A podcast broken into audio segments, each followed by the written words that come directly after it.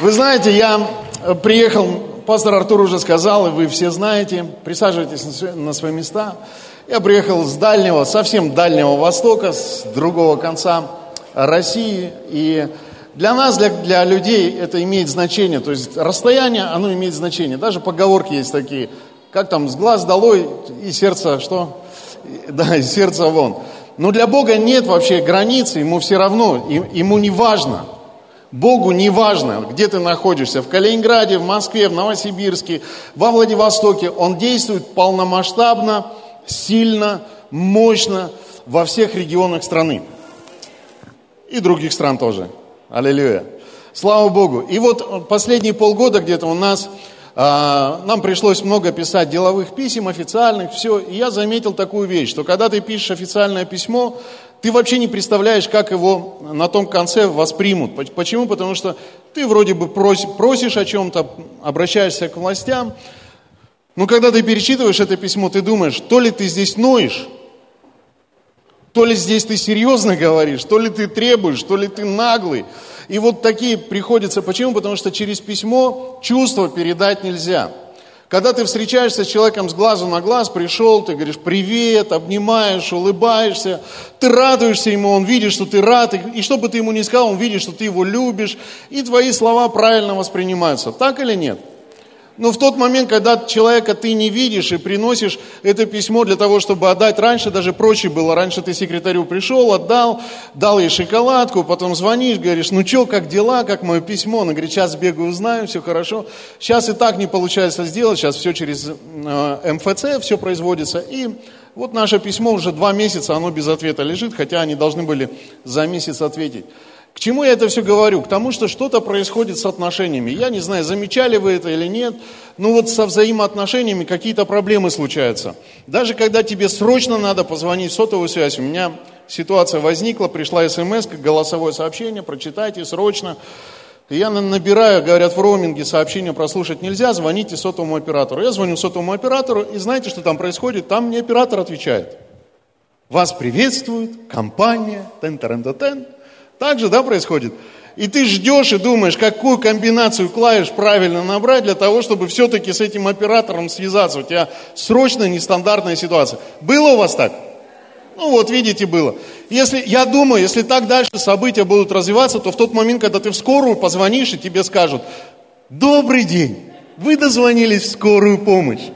Если у вас боль, нажмите один.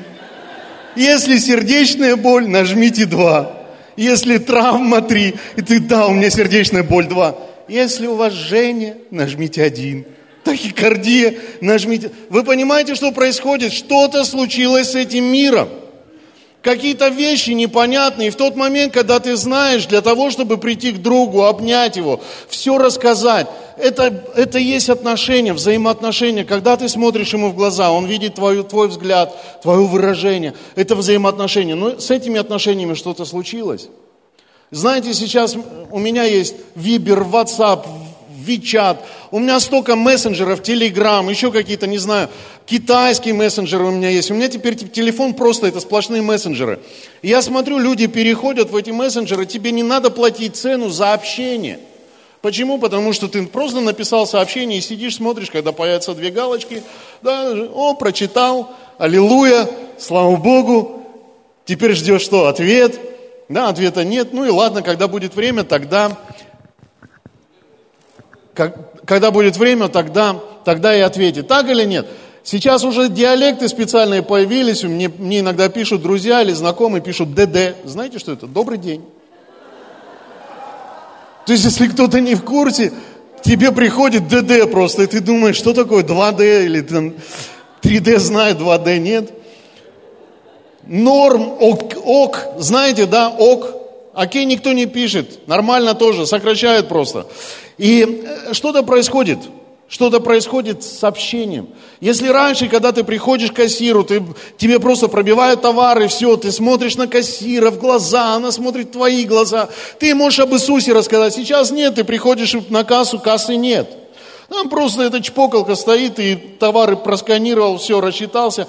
Экономят на кассирах, экономят на отношениях. И может быть современность это неплохо, может быть это хорошо. Но главное, чтобы это не убивало Евангелие. В тот момент, когда ты можешь прийти спокойно и проповедовать кассиру, билетеру, продавцу, менеджеру, еще кому-то. Когда ты можешь просто с оператором, разговаривая по телефону, сказать ему, Бог любит тебя там на том конце провода. Электронной машине ты так, к сожалению, не скажешь. Знаете, раньше было, я помню, я помню время, когда мы приезжали с каких-то поездок, и, естественно, в этих поездках мы делали фотографии, и ты приезжаешь друзьям, рассказываешь, говоришь, надо же, вот так здорово я отдохнул, вот там это было, я это чувствовал, вот, вот такие вот эмоции. И он, да ты что, я не верю. Да смотри, у меня фотография есть, и ты ему подтверждаешь все, вот я тут, здесь, видишь, правду говорю тебе. Сейчас смотришь, сейчас нет этих рассказов. Сейчас просто фотографии, и они подписаны просто. Это я.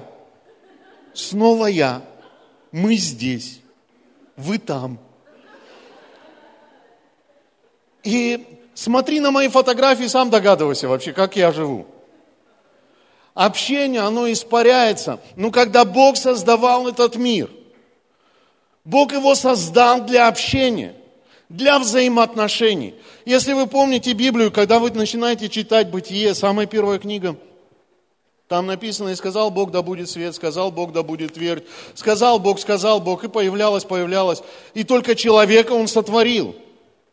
И написано, что Он взял его и вдохнул в него дыхание жизни – Бог создал человека для того, чтобы иметь близкие отношения с Ним. Если там же бытие вы будете читать и видеть, когда Бог прогуливался в прохладе дня и спрашивал, Адам, где ты? Помните это место или нет? Он спрашивал, ему не, если бы Богу интересно было просто через сообщение, он бы облаками писал бы, Адам, как ты? И Адам бы ему смс отправлял, флажками бы показывал, норм, ок. Но Бог сделал человека для того, чтобы иметь близкие отношения с Ним. И мы ни в коем случае, ни в коем случае, ни в коем случае не должны это потерять.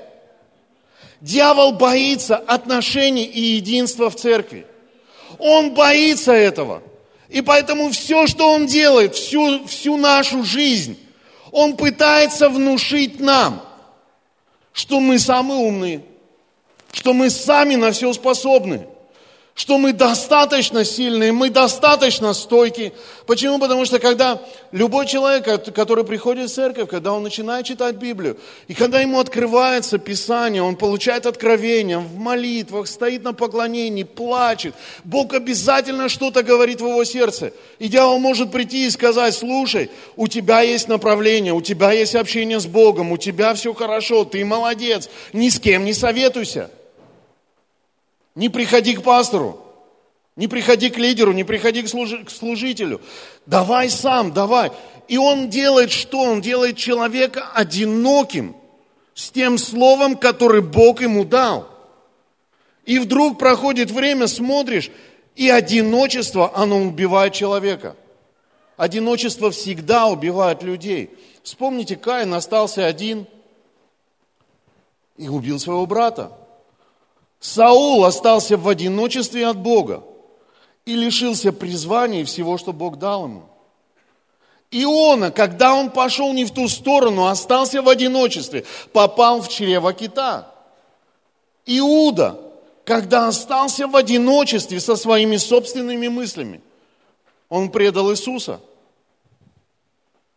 Послушайте, когда происходят ссоры между людьми, когда два человека ссорятся – то, что между ними начинает первое, что происходит, они остаются в одиночестве.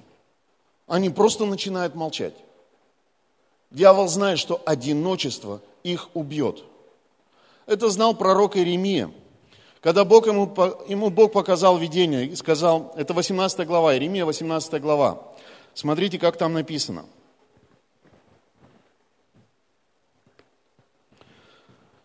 Первый стих слово, которое было к Иеремии от Господа. «Встань, сойди в дом горшечника, и там я возвещу тебе слова мои». И сошел я в дом горшечника, и вот он работал свою работу на кружале. И сосуд, который горшечник делал из глины, развалился в руке его, и он снова сделал другой сосуд, какой горшечнику вздумалось сделать. И было слово Господне ко мне, не могу ли я поступить с вами, дом Израилев, подобно горшечнику сему, говорит Господь. Вот что глина в руке моей, в руке горшечника, то вы в моей руке, дом Израилев. Библия постоянно нам напоминает, что Бог горшечник, а мы глина. И об этом никто не должен забывать. Мир все время старается занять место Бога. Появились коучеры, тренеры, психологи, психотерапевты, кого только нет, спикеры, учителя на любую тему. Но это то же самое, что горшок придет и начнет учить другой горшок. Я горшок, я сосуд, и со мной работает Бог. Я в Его плане. Не в плане спикера, не в плане тренера, я в плане Божьем. И Бог хочет работать со мной. Бог хочет работать с тобой. Мы глина. И такой я горшок, какой я есть. Кто-то может сказать, ты неправильный горшок. Нет, я правильный. Меня Бог таким сделал. Знаете, стройные люди всегда полных хотят поправить, что им надо быть стройными. Ну слушай, если ты стройная ваза, в тебя должны ставить цветок. Может быть, Может быть, в меня надо наливать много воды. Аллилуйя. Я не знаю, Бог задумал меня таким, и сейчас я такой. И Бог со мной продолжает работать. Я горшок в его руках. Он мой гончар. Аллилуйя. Гончар. Знаете, я в Красноярске однажды зашел и я видел эту работу гончара, я видел реально, видел кружало, как они это делают. И когда ты на это смотришь, тебе кажется, это все вообще так просто происходит. Потому что то, что он делает, он берет, мочит свою руку, потом почерпывает кусок глины, шлеп его на это кружало, кружало вертится, сейчас все электрическое, раньше, наверное, как-то это все механически делалось. Сейчас просто моторчик вращает, и он начинает туда подливать воды, и потихоньку-потихоньку сосуд получается. Все просто. Я говорю, да, я попробую. Потому что когда ты смотришь, как это просто происходит, ты думаешь, я сейчас это сделаю. Я подхожу, беру эту кусок глины, шлеп, и эта глина, она в центр не попала, а чуть-чуть смещена была. Ее нельзя отпускать, ее надо сразу центровать. Я не знал об этом. Я пока воду в руку засунул намочить, у меня Ее не стало просто на этом кружале. Понимаете? Я еще даже ничего не стал делать. Я просто взял глину и положил ее на кружало. Иногда смотришь в церковь, люди приходят на служение, приходят к Богу. Их Бог касается здесь, и они, вау, Бог, как здорово, супер. Они пережили его прикосновение. Ну, дальше. Позволь Богу начать работать с тобой. Аллилуйя. Позволь ему из тебя сделать тот сосуд, который он задумал сделать. Позволь ему ввести тебя в твою судьбу, которую Бог имеет для тебя. Аллилуйя! Это лишь было первое касание, первое прикосновение. Знаете, люди всегда, когда Бог с ними начинает работать, мы все, я знаю, вы тоже, я такой же, мы всегда думаем о себе только лучшее, правда? Мы же самые лучшие у себя, верно? Мы самые прекрасные, самые умные, самые красивые, мы все знаем. У нас план готов для своей жизни, так же или нет? Знаете, я иногда, я тут недавно свой профиль в Инстаграме просматривал, и у меня там хорошие фотографии, конечно, самые лучшие. Вы же понимаете, что самые, самые худшие фотографии мы в Инстаграм не выкладываем, их или удаляем, или храним для семейного фото. Так? Ну, когда я смотрю на себя в Инстаграме, я там такой красивый.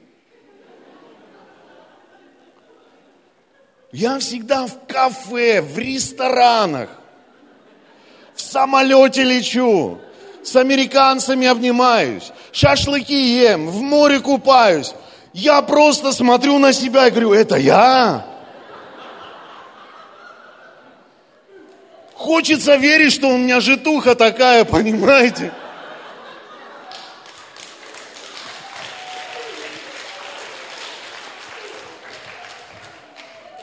Но я понимаю одну вещь, там я фильтрованный, там не я. Там просто какие-то отдельные фрагменты из моей жизни. Вот иногда мы смотрим на свою жизнь вот так вот под призмой фильтрованности. Почему? Мы заканчиваем библейскую школу, имеем какие-то откровения, просто в церковь начинаем ходить. И мы думаем, мы такие крутые. Но Бог только начал работать с нами. Он еще не закончил со мной. Аллилуйя. Ему еще долго трудиться над моим сосудом. И если ему долго трудиться над моим, то долго трудиться и над твоим тоже. И он будет это делать, аллилуйя. Такой наш Бог. Аминь, аллилуйя. Знаете, когда я заканчивал библейскую школу, нам дали задание. А, наверное, сейчас студентам дают. Напишите, кем вы себя видите в будущем. И, естественно, когда ты студент библейской школы, два года отучился – ты в духе, в истине, в Писании. То есть ты уже так просто служитель, э, служитель Божий такой, служитель мечты.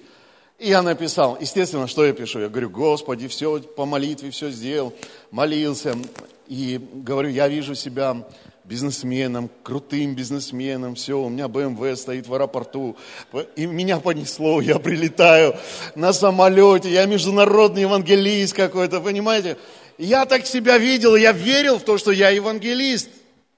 Также, когда я просматриваю свой инстаграм, я верю, что там я тот, кто я там. Там я был евангелист. И только сейчас уже прошло больше десяти лет уже, я в пасторском служении, и только сейчас я начинаю понимать, что я пастор. Я 10 лет служу пастором. И только сейчас я начинаю понимать, что я за сосуд.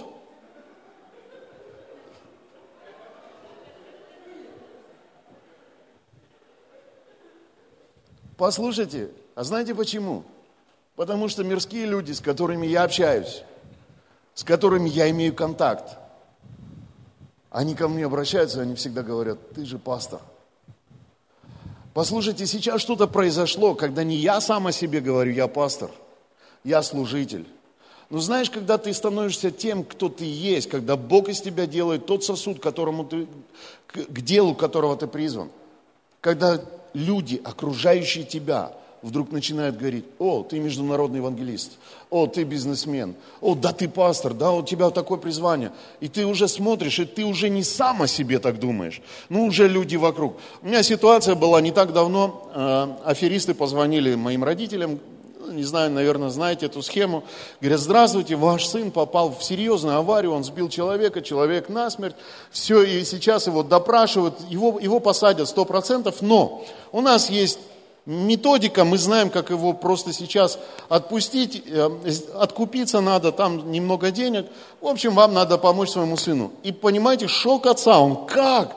Сбил на машине, куда поехал? И первая мысль, которая приходит в голову, он говорит, а как Олеся? Это жена моя. И на том конце провода говорят, Олеся нормально, она дома. И он уже практически поверил, уже почти деньги перевел, потому что те психологи, они умеют убеждать. И, он, и они говорят, знаете, все осложняется тем, что он немножко выпил. И отец трубку, ты кто такой, давай гуляй, до свидания. Аллилуйя! Это хорошо, когда мир может свидетельствовать о твоем призвании, говорить, какой ты сосуд, к чему ты призван. Вот так должно быть. Аллилуйя! Знаете, я, Бог со мной не закончил, мне кажется, Он только начал со мной. Я всегда говорю, есть люди, есть проповедники, а, которые говорят, мне всегда не везет. Знаете, есть люди такие, им не везет всегда. Что-то случается с ними. А у меня другая ситуация, мне вообще всегда везет. Куда бы я ни зашел, мне везет. Кто-то тут 25-рублевки ищет, найти не может. Знаете, да, вот к 18 году выпустили. Мне уже пять раз ими сдачу сдали. Кто-то одного раза не видел, я пять раз получил. То есть мне вообще всегда везет. Мне везет в таких мелочах, я еду просто по трассе, никогда не смотрю на километражи. Ну, каждый раз, когда смотрю, у меня то три тройки, то три пятерки появляются. Я даже не знаю, как это использовать, просто это есть и все. Ну, это есть. То есть мне везет, захожу в Литуаль, 2000 рублей трачу, и выхожу с подарками на 10 тысяч рублей. Думаю, как это так получилось, не знаю. Сюда мы ехали тоже с сестрами, я зашел а, купить себе кофе. Она, она говорит, возьмите кофе поменьше, мы вам сосиску в подарок дадим. И кофе попил, и поел заодно. Просто какая-то акция была. Вот мне везет всегда на акции, на выигрыши. Я летаю бесплатно. У меня сейчас, я на машине приехал, жена бесплатно прилетела. То есть, ну, как бы нормально вот так. На жизнь не жалуюсь. Все хорошо. И каждый раз, когда происходит какое-то чудо, ну, согласитесь, это же чудо, правда? Ну, вот кто-то 25 рублевки ходит, спрашивает, мне им просто сдачу дают и все. Могу продать. Но каждый раз, когда происходит такое чудо со мной, я всегда говорю, Бог, спасибо тебе, э, что ты так вот проявляешь такую любовь ко мне. Это же приятно, правда? Что ты вот заботишься так обо мне. Что ты усматриваешь, э, усматриваешь все вокруг по моему карману. И в этот самый момент Дух Святой приходит говорит, а почему ты не можешь поверить в то, что я могу усмотреть твой карман по всему, что вокруг? Я подумал, думаю, надо же, как интересно. Я хочу, чтобы Бог поднимал мои доходы. Почему бы не поверить в это? Аллилуйя. И сейчас в процессе начинаю верить за другое уже. Но я к чему это говорю? К тому, что все сферы нашей жизни всегда нуждаются в изменениях. Ты нуждаешься в переменах. И перемены должны случиться с тобой. Аллилуйя. Бог с нами не закончил. Знаете, Бывает такое происходит, что люди ломаются, не выдерживают какого-то ритма, в служении не выдерживают. Всякие разные вещи происходят. И вот когда я сидел за этим кружалом, когда у меня глина улетела туда, знаете, что я сделал? Я взял второй кусок глины. Но когда мы читаем Еремию, 4, 4 э, стих, 18 глава, 4 стих, написано, что в тот момент, когда сосуд разломался, когда сосуд разломался – то горшечник, гончар снова начал делать другой сосуд. Аллилуйя! Бог относится к тебе так, что даже если ты сломался, Он не списывает тебя со счетов никогда. Для Него ты важен. До конца твоих дней Он будет стараться делать из тебя сосуд. Аллилуйя! Бог не закончил с тобой. Богу все равно на статусы, на возраст, все равно. У Него есть цель. У Него есть цель. Ввести тебя в свое призвание. Аллилуйя. И Он будет добиваться этой цели. Знаете, в Библии есть история, в Новом Завете, в Марка, в пятой главе. Там есть замечательная история про то, как Иисус переправился, 21 стих про то, как Иисус переправился на другой берег, и к нему подошло множество народа, и вот среди этого народа подходит к нему Иаир, начальник синагоги. И то, что сделал Иаир, он упал в ноги. Вы представляете, кто такой Иаир был? Это был знатный человек, богатый человек, и он, увидя Христа, он упал в ноги. Почему? Потому что у него была конкретная нужда, конкретная просьба – Дочка была при смерти. И он готов был упасть, готов был быть смиренным в тот самый момент. И сильно упрашивал, сильно упрашивал Христа для того, чтобы пойти и чтобы Иисус исцелил его дочь.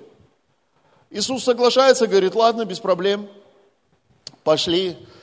И они идут, направляются, и вот в этот самый момент, когда толпа, когда толпа, народ теснили его, в этот самый момент вдруг происходит – еще одно прикосновение. Некая женщина, которая долго страдала кровотечением, помните это все? Там у вас написано? Вот когда она долго страдала кровотечением, и она под страхом смерти, потому что за то, что она касается других людей, ее должны были побить камнями. Она смотрела на Христа, и она говорила, либо я исцелюсь, либо я умру. Ей нужно было личное прикосновение к Иисусу. Ей нужно было личные взаимоотношения с Иисусом. И она пробиралась сквозь эту толпу, она сделала это прикосновение, и Иисус почувствовал, как сила вышла. Послушайте, в тот самый момент Иисус не повернулся к ней и не сказал, ну-ка давай-ка обратно это прикосновение. Иисус не отменил ее, хотя шел по другим делам.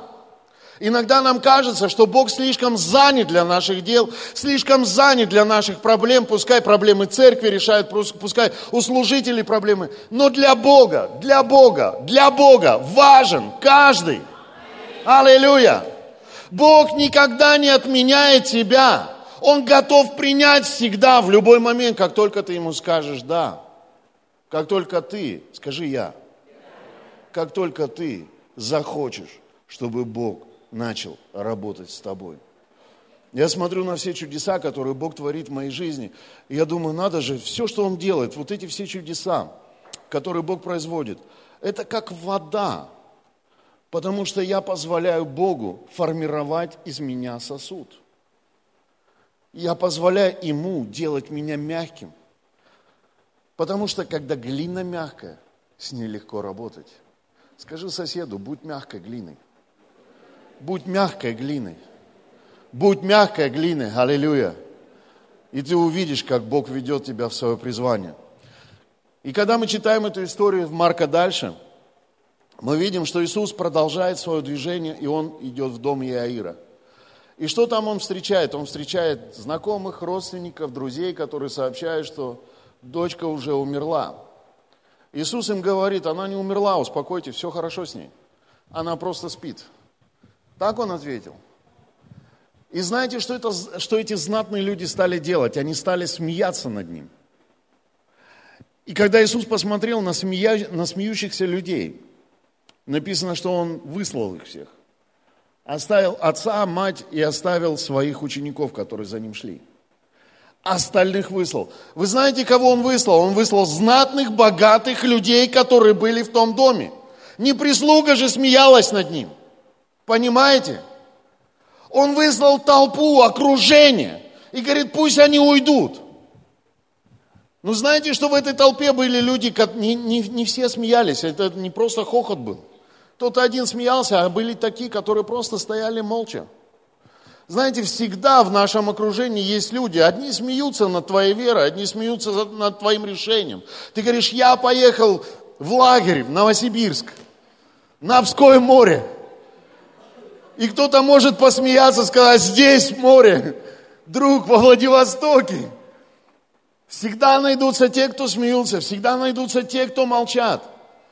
Но только ты делаешь выбор, идти тебе за Богом или оставаться тебе в том окружении, которое тебя окружает.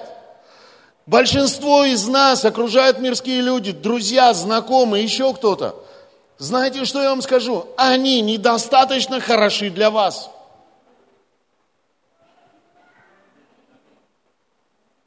Хороший аминь.